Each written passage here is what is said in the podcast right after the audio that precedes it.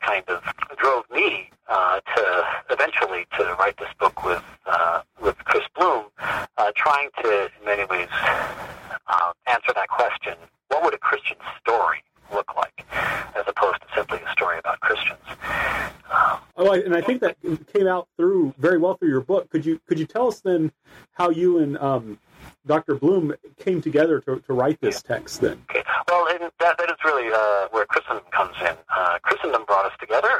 Uh, he was a uh, Chris Blum was then uh, working at Christendom as, uh, as the history professor, chair of the history department. He, he's now at the Augustine Institute out in uh, Colorado. Uh, but I was uh, looking for a job and um, and interviewed with him, and he was kind of uh, for both of us. There was this, you know, great moment where like, oh, another historian who has read Alasdair MacIntyre and is actually trying to do history, you know, uh, in, a MacIntyrean way. So I think we were both looking for that, and uh, um, when we finally found each other, and so I started working with him there, and we.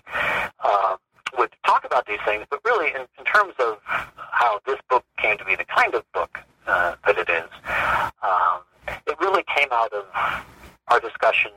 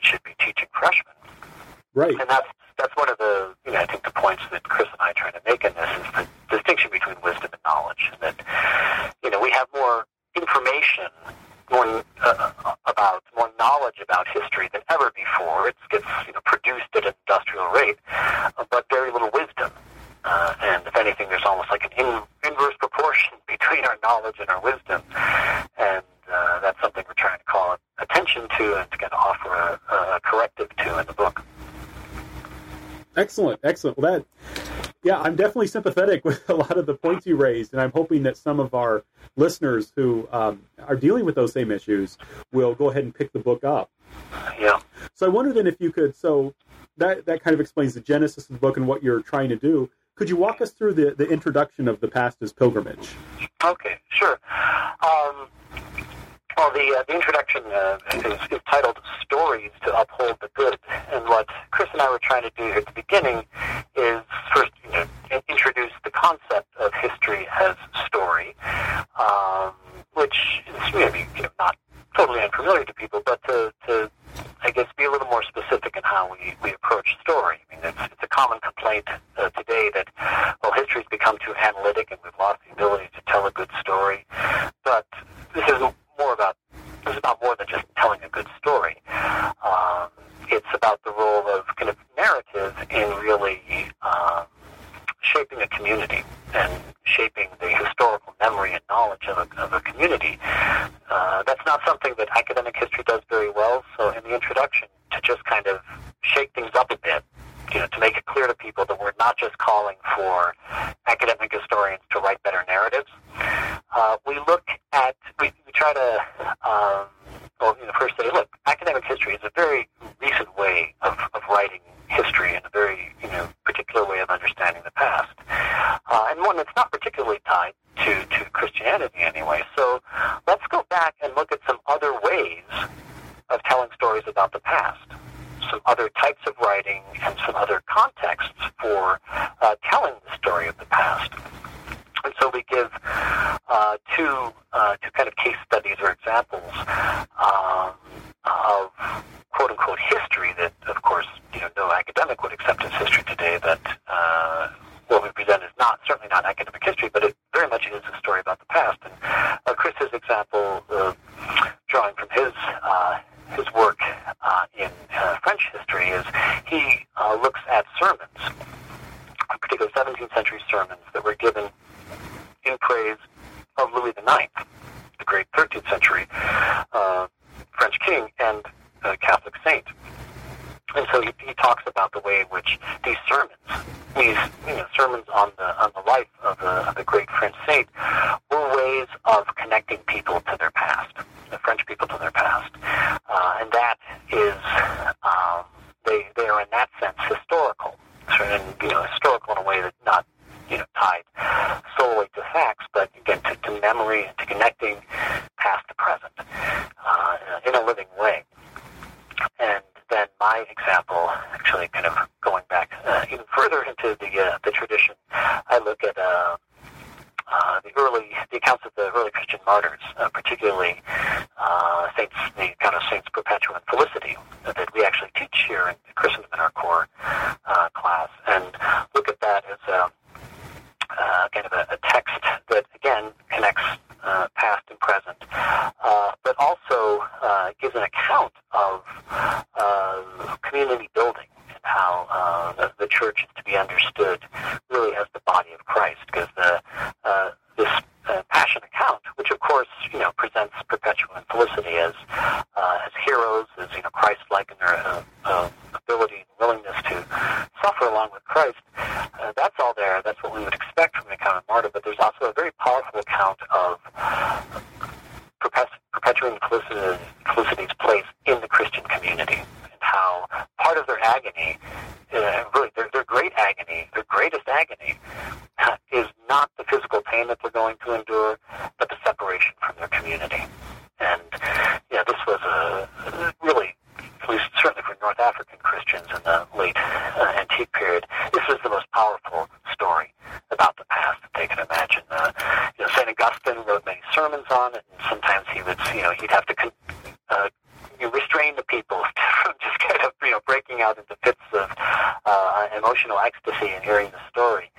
And you know, that's there, there's, you know, in, in both of those examples, there's something there in uh, kind of in terms of a visceral connection to the past um, that is definitely missing in the history that is written today, uh, and that's some of that spirit is what we want to kind of recapture, or we think that uh, you know authentically uh, Catholic history really has to recapture.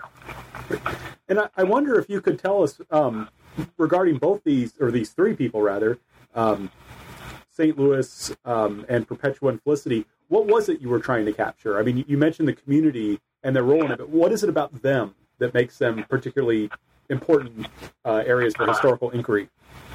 Yeah. Well, for um, uh, for St. Louis, uh, it is what uh, was going on in the kind of memorialization of, of St. Louis was, you know, here's here's what it means to be um, a Catholic Christian king, and this this kind of a model of living in the world um, that was important to to everybody. Uh, uh, in France. I mean, certainly very few people are going to be kings, but a king is an essential uh, part of uh, society, of course, and um, people needed to know that uh, holy kingship was possible, especially in the 17th century when and Chris does a nice job in kind of placing this in the context of a very different kind of king, a rather unsaintly king, uh, of Louis uh, the Sixteenth, oh, excuse me, Louis the Fourteenth, uh, and that Louis the Ninth's holiness and sanctity uh, as a king, not as a, as a monk or just somebody cut out from the world, but as a king living in the world, you know, fulfilling his worldly functions, that that was a, a kind of a rebuke uh, to the failings, the moral and spiritual failings of Louis Fourteenth, and uh, you know that's you know kind of a, a great example of how how the past uh, has been used in the, in Christian tradition. You know, we, we look back to the saints to uh, present uh, a model to us, kind of a standard uh, by which to judge ourselves. Of course, you know, Christ is the standard, and all saints, you know, their sanctity is measured by Christ, is modeled on Christ, but there are many different ways to be Christ. And um, that's, you know, Louis shows that you actually can be Christ uh, in uh, and be a king even though Louis the Fourteenth would seem to suggest uh, otherwise. Um, now, with Perpetua Felicity, I mean, here we talk about, least in my approach to them, um, talk about that these the, the lives of the saints can have different meanings at different times. For the uh, for the original hearers, for say like for Augustine's congregation, when they would hear this, you know, they're they're within living memory, most of them, of these persecutions, even though Felicity's persecution, you know, was in the early third century, but um, there may have been people who, you know, lived through the Diocletian persecutions. Uh, certainly people that lived through uh, the persecutions of the Arian period. So uh, what's, you know, kind of really special about Perpetua and Felicity is, you know, their experience of martyrdom, their uh, their willingness to kind of undergo that suffering that was very real to uh, a lot of people uh, at that time. You know, was within living memory and such. Um, but the way I, I presented um, in the introductions, I kind of raised the issue. It's like, well, most of us in, in the West, at least, are, are pretty far from that. Uh, uh, from that experience, most of us have not had to uh, endure martyrdom or the threat of it, and so I can, you know, ask, well, so what what meaning could this story have for us today? And um, if, say, for example, Louis the Ninth is a kind of a corrective to the uh, um, the failings of Louis the Fourteenth, in this, uh, the way I interpret this uh, this narrative is that. Uh, it shows how uh, the you know commitment to Christ, putting Christ first, uh, can often be not simply giving your life for Christ, but often turning your back on your own family. You know, I think you think of early Christian martyrs, most people like, oh well, they refused to offer sacrifice to the gods. Great for them. That's fine, and most of us can imagine, you know, refusing to offer sacrifice to the pagan gods. But so much of their story focuses on the family consequences of that. It's it's not so much Perpetua Felicity against the emperor or some, you know, impersonal Roman official.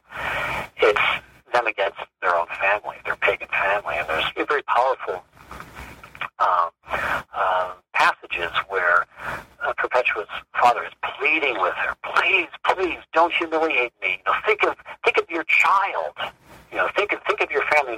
Think of your child. Both of them had children, and to undergo this martyrdom, they had to uh, give up their children in a sense. Uh, you know, violate mother love or put some kind of love before the the love of the mother for her child, and uh, in a time uh, when I think sometimes the family, you know, among, certainly among faithful Christians, that uh, family has almost become the equal of God in some ways. You know, let's talk of family values. I think it's, it's a kind of a nice corrective uh, to that to remind us that, uh, yes, family is good, but there is a higher good, and that uh, our, our love for Christ can often uh, force us to uh, kind of leave our family behind in the name of a higher love.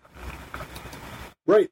This is something I often deal with. My research is on um, Korean martyrs in the, the late Oh, yeah. 17 and hundreds and into the 1800s, and Yeah. yeah, family was a, a huge, huge issue. Yeah, yeah, and that we, you know, I think we kind of, especially if you, if you're just dealing with a more recent West or something, uh, forget how much, like, conflict was between family and church. Right. And really, in some ways, like the way I teach the, the survey is I stress that you know, you know, we maybe call it a conflict between church and state, but the conflict is between dynastic families, you know, who have their land and want to preserve their name and all that, against a church that thinks that it has more authority than they do. And uh, uh, yeah, and I think I would imagine certainly when uh, if you're looking at uh, non-Western countries where Christianity is first coming in, that's I think the thing that probably strikes them as strange. Is what? You mean there's something more than the family, or that, that this this belief, whatever this this thing is that you're you know, telling me, you're saying that that might come between me and my family, uh, where even the, you know, the the pagan Romans, of course, always um, uh, whatever gods they worshipped or something, it was all uh, uh, the idea the idea that you know worshiping a god could somehow um, come between you and your family was for a pagan, you know, inconceivable. Which is why in the account, you know, Perpetua's father is just pulling his hair out, like how could you know, this isn't a, this, this isn't a choice you have to make, you know, stuff. So yeah, I imagine that would be very powerful in uh, in Korean Catholic history. And I think it's uh, this this introduction. I maybe should have mentioned this when I introduced it. Is really um, is ex- has an excellent title. It's a stories to uphold the good. Yeah. Um, and it sounds to me like that that really fits in with the content. Yeah, yeah, yeah. Uh, and again, you know, Louis, certainly Louis the Ninth and Perpetua and Felicity are two kind of living examples of the good. Um, and so, yeah, I'm sorry, I forgot that that, that key uh, key component to it. It's not just story. It's not just a certain kind of story about certain kind of people, but it is stories uh, really directed to the good. These are supposed to be, you know, edifying. Uh, they're supposed to give people models on how to live, and you know, certainly uh, those of us who have gone through, you know, the academic uh, mill here uh, are right to be a little aware that. We don't, uh, you know, we're in, invoking these examples. We're not calling for a kind of a, a simple-minded hagiography.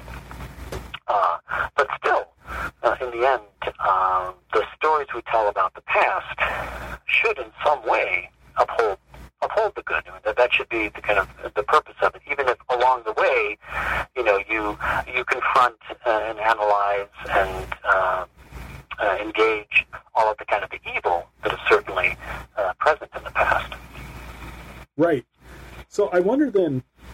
So we, we've established um, then this, you know, one of the most important things about history is to, to uphold the good in a sense through these stories. I wonder then if we could move to chapter one, uh, which is entitled Catholicism and that, that noble dream. And that noble dream is in, in quotation marks for our listeners. Yeah, and this is in, in many ways uh, the, the first, uh, uh our first attempt to answer the objections that people especially historians, you know, professional historians, might reasonably have to the introduction. Oh, stories to uphold the good. You just want, you know, hagiography or um, just uh, some kind of fluff or something that you know passes over the uh, all, all, all the evil uh, in history. Uh, you're turning your back on uh, the tremendous advances made in the, the empirical study of the past, uh, and you know our answer to that charge is no, we're not. Uh, but in order to make that charge successfully, we have to kind of establish our relation to that, you know, professional academic history that has been the authoritative history for the last 150 years or so. And so uh, that's what we do in the first chapter. And the, the, that noble dream that is in a quotation marks is a reference to two things. First, uh, Peter Novick's uh, very influential book, That Noble Dream. I think the subtitle is The Objectivity Question in, in American um, Historical Profession. It's a very, kind of very uh, influential book. Uh, came out in the 90s. A lot of uh, late 80s, early 90s. A lot of discussion about objectivity and uh, that noble dream is the noble dream of objectivity, that, that historians could approach the past something in the way that a physicist approaches the natural world. Uh, the second reference to that that is um, uh, Novick's own reference point was that that's the title of, a, of an address uh, given by Charles Beard, the great American historian Charles Beard, to the American Historical Association, where he was dealing with this issue. And one of the great things about Novick's book is that, you know, written in the late 80s and 90s in the time of kind of postmodernism and stuff, is that uh, he shows that a, a lot of the um, uh, con- concerns and issues about objectivity that go under the name postmodernism, they were present really at the beginning of the historical profession. Uh, so in this chapter, I want to, in some ways, go over some of that uh, um, Novick material, but from the perspective of Catholicism, or just you know, trying to place Catholicism uh, in this uh, this whole historical development of objectivity in the profession. And um, to do that, I do uh, a couple of things. First, uh, this is in some ways following Novick, show that um, you know professional history, academic history, was never objective in that uh, in that strong sense, in the kind of we are like physics sense. Uh, now, most historians can uh, accept that, and you know, the more recent debates, everyone says, well, of course, of course, we're not physics. But what um, what historians are a little less willing to accept and acknowledge is that professional academic history is not simply not like physics, but uh, completely apart from the, the issue of objectivity, what it does is tell a story. That it is structured by a narrative, and then know, the issue is not so much objectivity or, or not, but narrative or not. And for all of its approximations of scientific objectivity, it has never been able to escape narrative. And what's very clear from reading any 19th century history and early 20th century history is that the narrative for most of these uh, professional historians is the rise of the nation state. Uh, that's the story. That's the big story. Uh, and, that's in some ways the story that you know Chris and I are trying to uh, offer an alternative to. Um, but how do you shoehorn Catholicism into this, um, into this the development of history? Uh, is is there really any kind of conversation going on? And you know, looking a little more closely in ways that, that Novick didn't, I see that the story of you know this kind of master story, if you will, of the 19th century history, the rise of the nation state, actually was directly targeted at none other than the Catholic Church. That, right. Uh, the, the, you know, the father of modern history is Leopold von Ranke. Uh, everybody, you know, kind of knows him, knows he's the one who kind of set the standard uh, for the new objectivity and such. Uh, but what is, you know, less known, or at least kind of less acknowledged, that his his, his first histories uh, histories of kind of northern Italy and such, and the conflicts between kind of you know Germany and uh, the Italian city-states and such were really part of his effort to tell the story of the rise of the nation-state from out from underneath the church.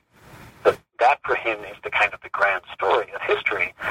You know, it's not everybody knows kind of the rise of the nation-state, but again, what's often not acknowledged as much is that this is a function of its triumph over the church.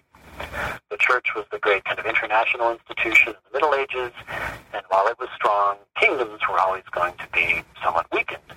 But uh, the rise of strong kingdoms and absolute monarchies, and then eventually uh, the nation state, come at the expense of the church. So the rise of the nation state is the decline of, specifically the Catholic Church. And beyond this general phenomenon, Ranke devoted much of his scholarly life to writing uh, a history of the papacy, which again I think is not very well known. And you know that kind of fits into his master narrative, of course, of the rise of the nation state, uh, and also certainly uh, fans the flames, if you will, of a certain kind of uh, anti-Catholicism that was uh, fairly common among um, good secular intellectuals in the 19th century. So, in, in presenting this case, or in, the, in this, this kind of history, what Chris and I are trying to do is say, uh, we'll level the playing field, if you will. Okay, you know, we're talking about narrative here, uh, Catholic narrative. Narrative is inescapable, and look, here is the narrative, kind of the dominant narrative of uh, that those first generations of objective history. Um, so, okay, there you have you have that on the table, and now um, uh, the question is, you know, how does Catholicism uh, relate to this? And you know, our, the kind of the short answer from this chapter is that um, though the church to tell, uh, in which um, you know the rise of the nation state at the expense of the church is not necessarily a good thing for many reasons. Uh, still, we can, uh, you know, Catholics or really you know any Christian, any person of faith. Uh, can make use of these new techniques, the you know empirical, scholarly, uh, archival techniques.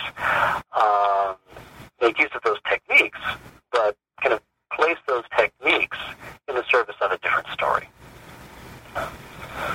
Oh, excellent. Yeah, that that makes a lot of sense um, to me, right? To call it and say, well, you know, this is what I tell my students. I say, you know, it's impossible for me to be completely objective. Yeah. And so I say, you know, this is when I do things that I feel that I'm particularly unobjective about. I tell them ahead of time, Yeah, yeah. and I say, you know, just just so you understand this. Um, so, so right, so there is this um, in this supposedly objective history. There are, there is in a sense uh, still a story, and that story is being told along with its own values. So, can you tell us a little more? How did Catholics connect to this, especially with this idea of faithless histories? Okay. Um, well, uh, you know, Catholics weren't uh, snoozing during the 19th century, um, and uh, you know realized uh, this powerful intel- intellectual development that was taking place, and that they had to have some kind of uh, you know rational response to it. They couldn't simply say, "Oh, you know, this this, this new discipline is uh, is anti-Catholic, and so we're not going to bother with it. You know, we don't have to deal with it." And um, the, the church happened to uh, hold a kind of a trump card in this debate, uh, in that uh, the church, particularly the Pope, uh, had something called the Vatican Archives, a tremendous resource to uh, many uh, historians. That is, if you're telling the story of the rise of the nation state from underneath the church,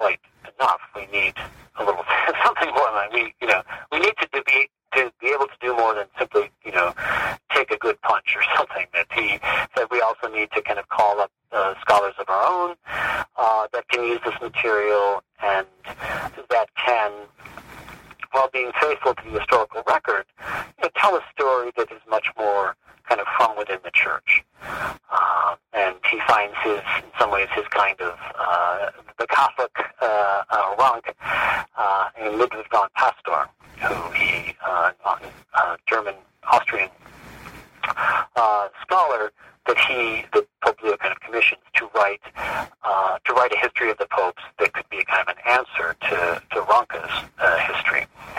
And so, in this first uh, a kind of generation, if you will, of this new kind of history, uh, the church is actually at the center of it, given you know for reasons that I've just mentioned, and the church responds in a positive way not by you know, hunkering down or hiding, but really trying to engage uh, this new intellectual discipline on its own terms, but still, uh, you know, from within the traditions of the church.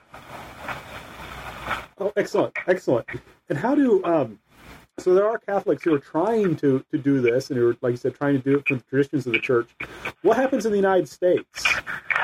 Yeah, um, that's uh, a, little bit of the same and, and, and a little bit of the different. Uh, a little bit different. Um, certainly, uh, Catholic scholars in the United States uh, are observing these developments in uh, in Europe, and in, in some ways, kind of trying to follow the lead of uh, of Leo and uh, and other Catholic scholars in Europe in making the most of these new uh, scholarly techniques. Uh, but the American situation is a little different. Uh, in Europe, uh, late 19th century Europe, uh, the, the church is engaged in a real war with uh, many of the nation states at the time, particularly France, Third Republic France, again, notoriously anti-Catholic. And so if, if you're if you're a Catholic and caught in that war, you know you have to take a side. Uh, are you are you for the church or are you for the nation state? And someone like a Pastor was going to you know clearly take the side of the church. Uh, in America, it's a little different. There certainly is lots of anti-Catholicism uh, in the United States, uh, but the stakes aren't quite so high as they are in Europe because of our you know, disestablishment and such. Um, and so Catholic scholars here um, kind of think they can have the best of both worlds. Um, when they, they do their history, they're, they're very, very uh, you know, respectful of the church, respectful of church traditions. There's nothing, certainly nothing anti-clerical in any of the history that gets written. Uh, and, you know, the, the Pope is generally presented in, uh, uh, in, a, in a positive light. But when American historians are dealing with American materials, uh, American Catholic history, there is a, a kind of nationalistic dimension to it that, you know, kind of gets lost or might be easy to overlook given that the stakes of nationalism for Catholics aren't quite so high in America as in Europe. Uh, rather than, you know, nationalism in the sense of telling the story of the you know, the U.S. Constitution as, as a triumph over the church or something like that, where, you know, if you were in Europe, you'd, you'd have to tell some equivalent of that type of story. What they do is take, you know, part of the U.S. Constitution, particularly the, the First Amendment, uh, and the principle of disestablishment or kind of religious freedom, and say, you know, here's the great American principle, and you know what? Catholics were central in uh, in developing this principle and central in defending and promoting it because for the for a lot of the 19th century, the Catholics were the main targets of those who would like to see a little less religious freedom in America. So. Uh, Catholic historians, though, you know, faithful to the Pope, faithful to the Church and all that, also wanted to be faithful to America and really almost at times argue that Catholics are the real Americans because we believe in religious freedom more than anyone else, and religious freedom is what uh, America is all about. Um, and, you know, that's, in the late 19th century, that maybe wasn't too problematic, but that did kind of sow the seeds for some, some problems later where uh, you could say nationalism or being American and being Catholic would uh, come into uh, kind of more direct um, confrontation with each other. Right, right. So, excellent. So, chapter one, it feels like you've kind of um, you and Dr. Blum have managed to you've kind of identified an issue, a problem that Catholics have to deal with. And in chapter two, the historian's craft and the Catholic tradition, it seems like, um, at least as I understood, it, this is where you're kind of giving your solution. Yeah, the um, chapter chapter one is a little more you know critical, negative. Like kind of here's here's the problem, uh, and uh, you know academic history is something that we must work through. You know, we can't pretend it never happened. We can learn from it.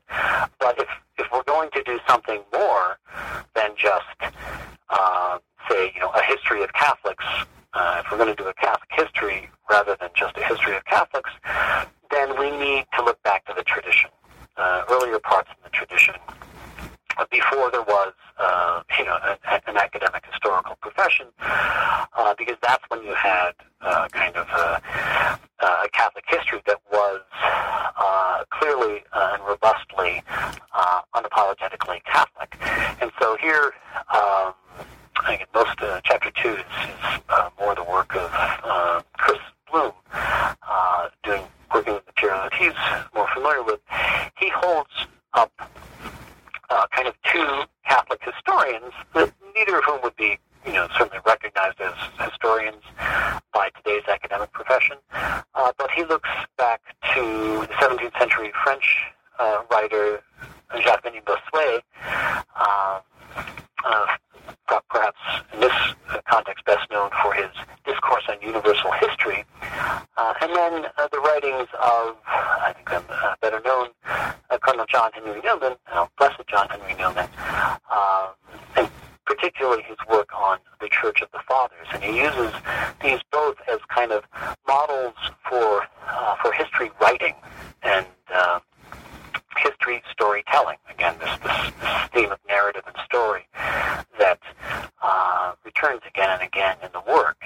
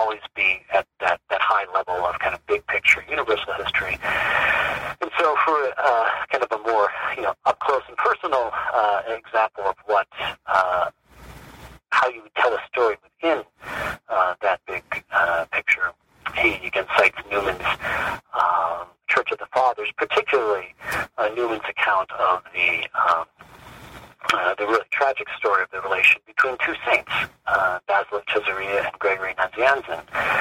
And uh, there, in his account, which you know, is pretty much just his account of Newman's account, uh, you really get a sense of how uh, you know Christian history has you know rich material for tragedy. That, you know, telling a story, telling a dramatic story that upholds the good is not simply you know whitewashing the past or anything. These are, these are two saints that were uh, you know at times at each other's throats, eventually do reconcile, but um, you know all of the the highs and lows and um, uh, you know, tragic happenings that we associate with with great grand history. You know, these these are all there uh, within uh, Christian history itself, and in the hands of a of a great writer and thinker like Newman. Um, you know, they can be rendered uh, in a way that that tells the story of the faith. Oh, excellent, excellent. So, um, no, that makes a lot of sense. So again, it's this this kind of idea of telling stories from a Catholic perspective, um, and that, that to me seems like um, I, maybe I misread it. To me, that seems like the first half of the chapter. I wonder um, if I, if it's okay. I wanted to read a quote from the chapter. Okay. On uh, page ninety one, um, there's the quote: "When the historian's labor has been specified." as the exercise of right judgment upon the data of the past for the sake of the formation of the virtue of right judgment in his audience, the dependence of the historian's craft upon the science of ethics is clear. Yes. Um, and I wonder if you could comment a, a little bit about that to, for our listeners. Yeah, um, that uh, basically, if you're you know, judgment, there's, there's different kinds of judgment. Certainly, one what the kind of judgment historians are, are used to making is like judging uh, matters of causality, relative causality. Well, you know, how can how did this event happen? Like, you know, what's the cause of World War One? Well, there's a lot of factors, and you know, in the end, in weighing different factors, you have to come to come to some kind of judgment. Uh, and all that's well and good, but what uh, Chris is trying to do here in, in that passage you just read is like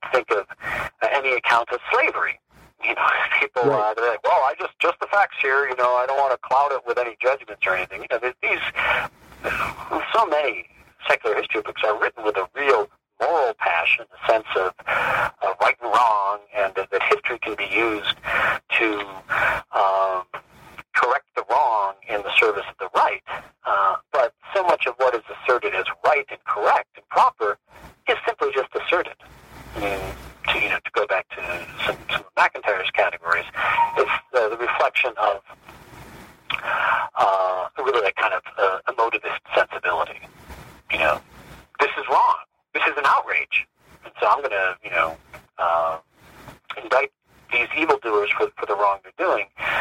But um, so often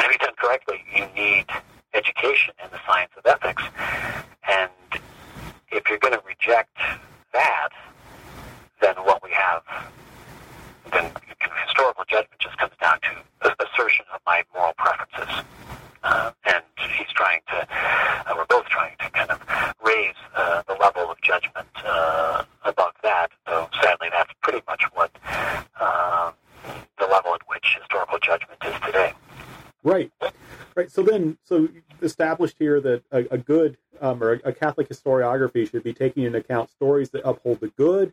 They're told dramatically and help the, the audience to um, to live the good, to make right decisions. And chapter, um, oh, I'm sorry. No, I, didn't say. Oh, okay. Oh, I'm sorry. And then in chapter three, saints, sinners, and scholars, you pick up with uh, Eamon Duffy, who I guess is a it seems is an exemplar of this approach. Uh, yeah, uh, and and the well.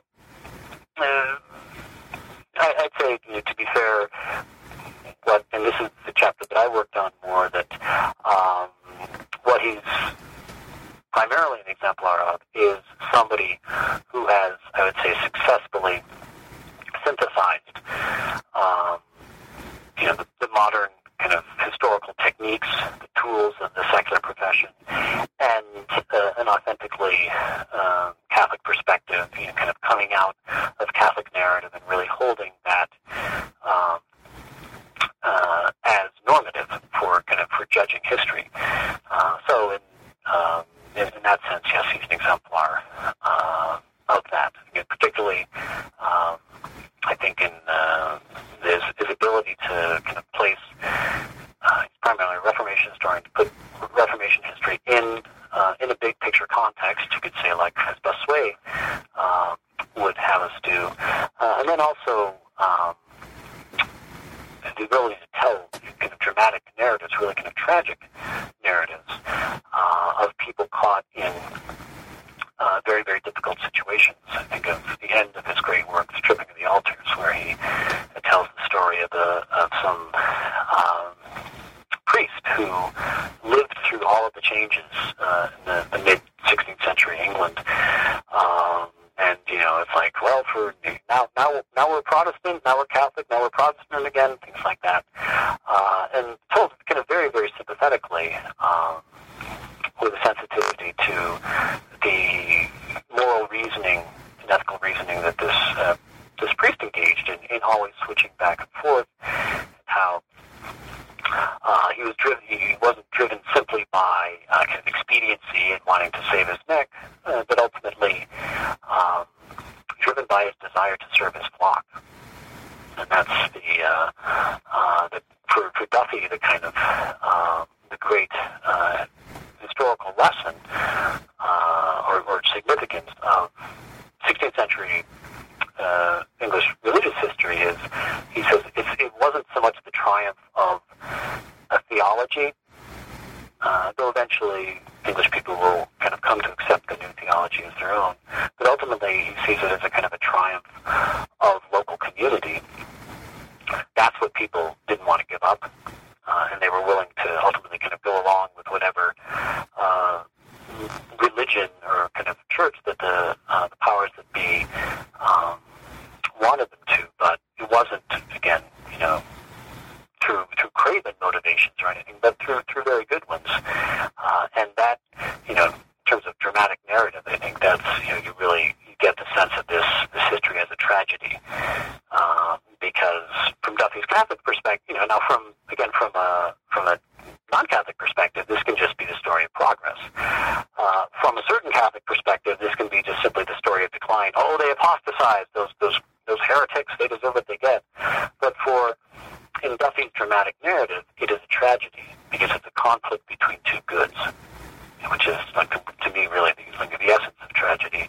It's the good of fidelity to the church and the good of fidelity to your community, your local community, and the tragedy of that period is that you couldn't have both in England.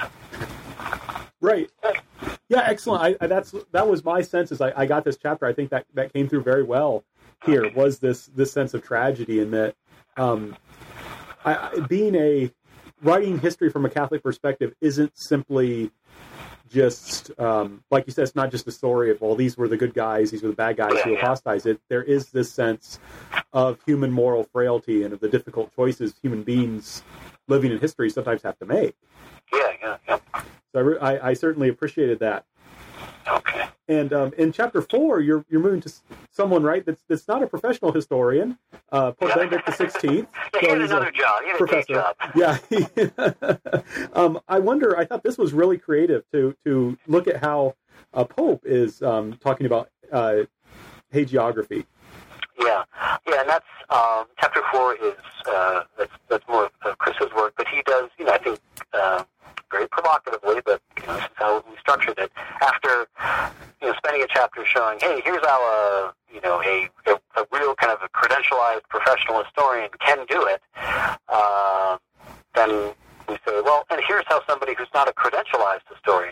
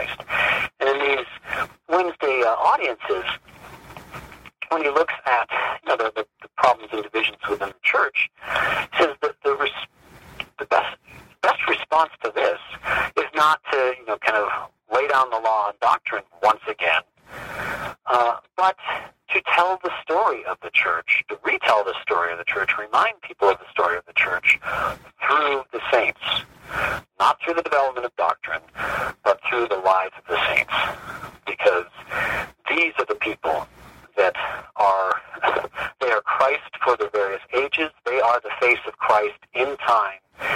And if we want to see the face of Christ over time, we have to look to the saints. Excellent. Right. I this was I really enjoyed this chapter, and like I say, it, it was a surprise. yep. so I, I wonder then if you could then uh, we've gone through the the introduction, the four chapters of the book. I wonder if you could bring us then through the conclusion.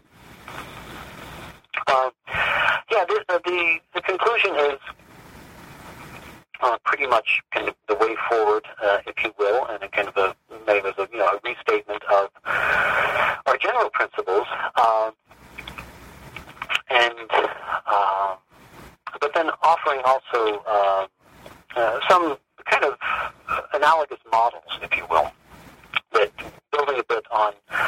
Um, uh, particularly Chris's chapter on uh, Benedict and his emphasis on the saints, kind of pr- propose in many ways uh, the saint's life as a way to start as kind of a model or a genre for this new Catholic history.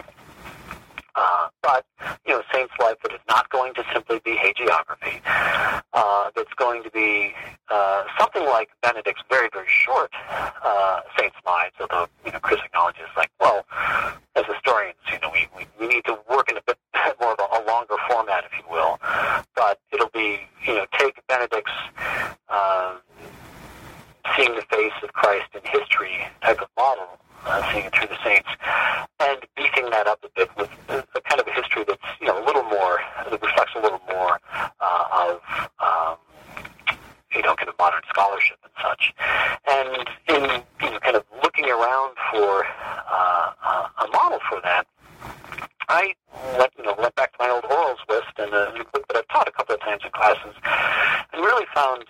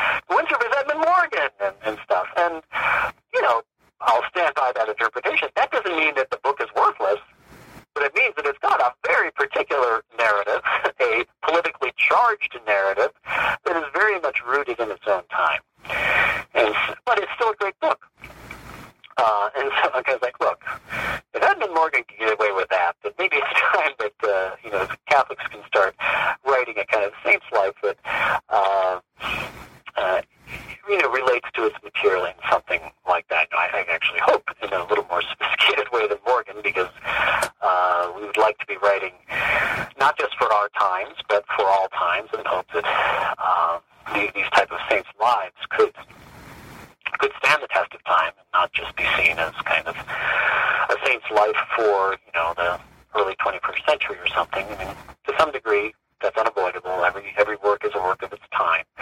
Uh, but some works, again, do last beyond their time, and we would um, are, are kind of uh, call to arms, if you will, for uh, for Catholic historians is to, is to start thinking about how to write uh, to write a history, particularly kind of a saint's life that might stand the test of time.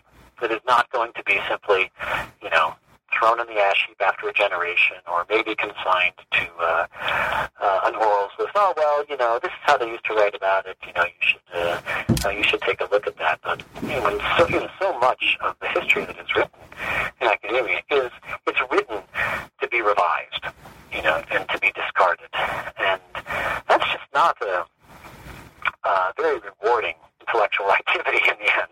you know that you're, you know, what you're writing is kind of, it's designed to be obsolete. You know, there's planned obsolescence in writing. Uh, you know, again, that's that's kind of uh, dispiriting and disheartening, and makes one wonder, well, why should I do such a thing other than you know professional advancement or something?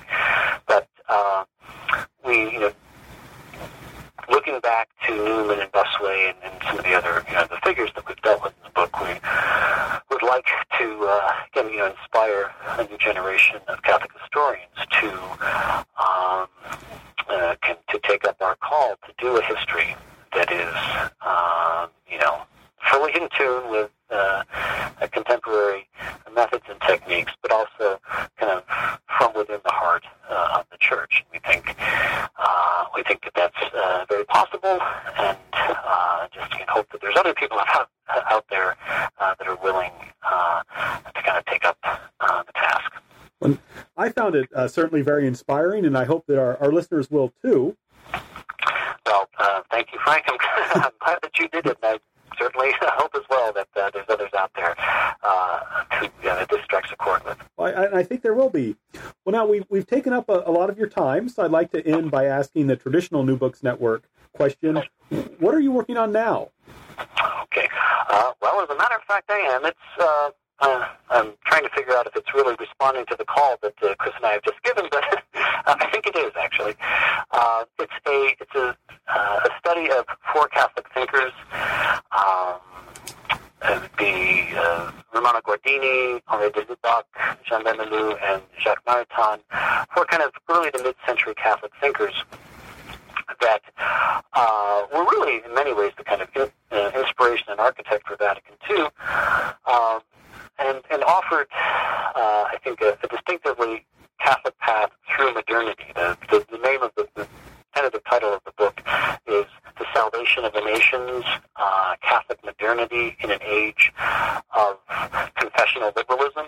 So I think some of those words you can uh, maybe get the connection to uh, the past as pilgrimage that um, I'm trying to put these thinkers in a broader intellectual context, not just church thinkers, but, but modern thinkers. And, and understand that context is not so much a secular one, but a confessional one, although a different kind of confession. This, you know, uh, liberalism, uh, modern liberalism that has really um, a kind of a, a deep spiritual worldview and a set of non-negotiable faith commitments and such uh, that have largely dominated or determined public life in the West. And the way I want to present these thinkers is to show them not only as you know, Catholic thinkers dealing with problems specific to Catholicism in, uh, in that half century leading up to Vatican II, but also see them as thinkers who tried to stake a claim to Catholicism in public life. That's, you know, uh, for them, you know, their, their agenda was not simply to reform the church,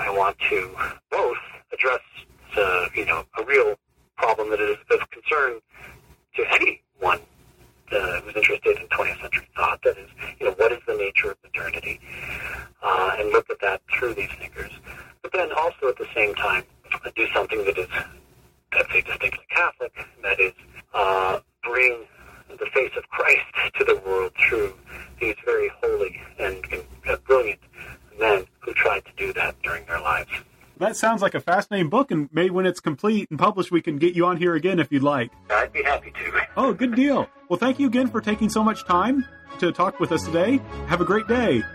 Thank you very much for listening to this interview of the Christian Studies channel of the New Books Network. Uh, have a great day and hope to hear from you again.